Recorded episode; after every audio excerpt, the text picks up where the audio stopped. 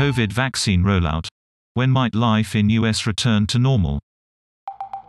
January was the deadliest month of the pandemic for the US. But cases are down and vaccinations are up.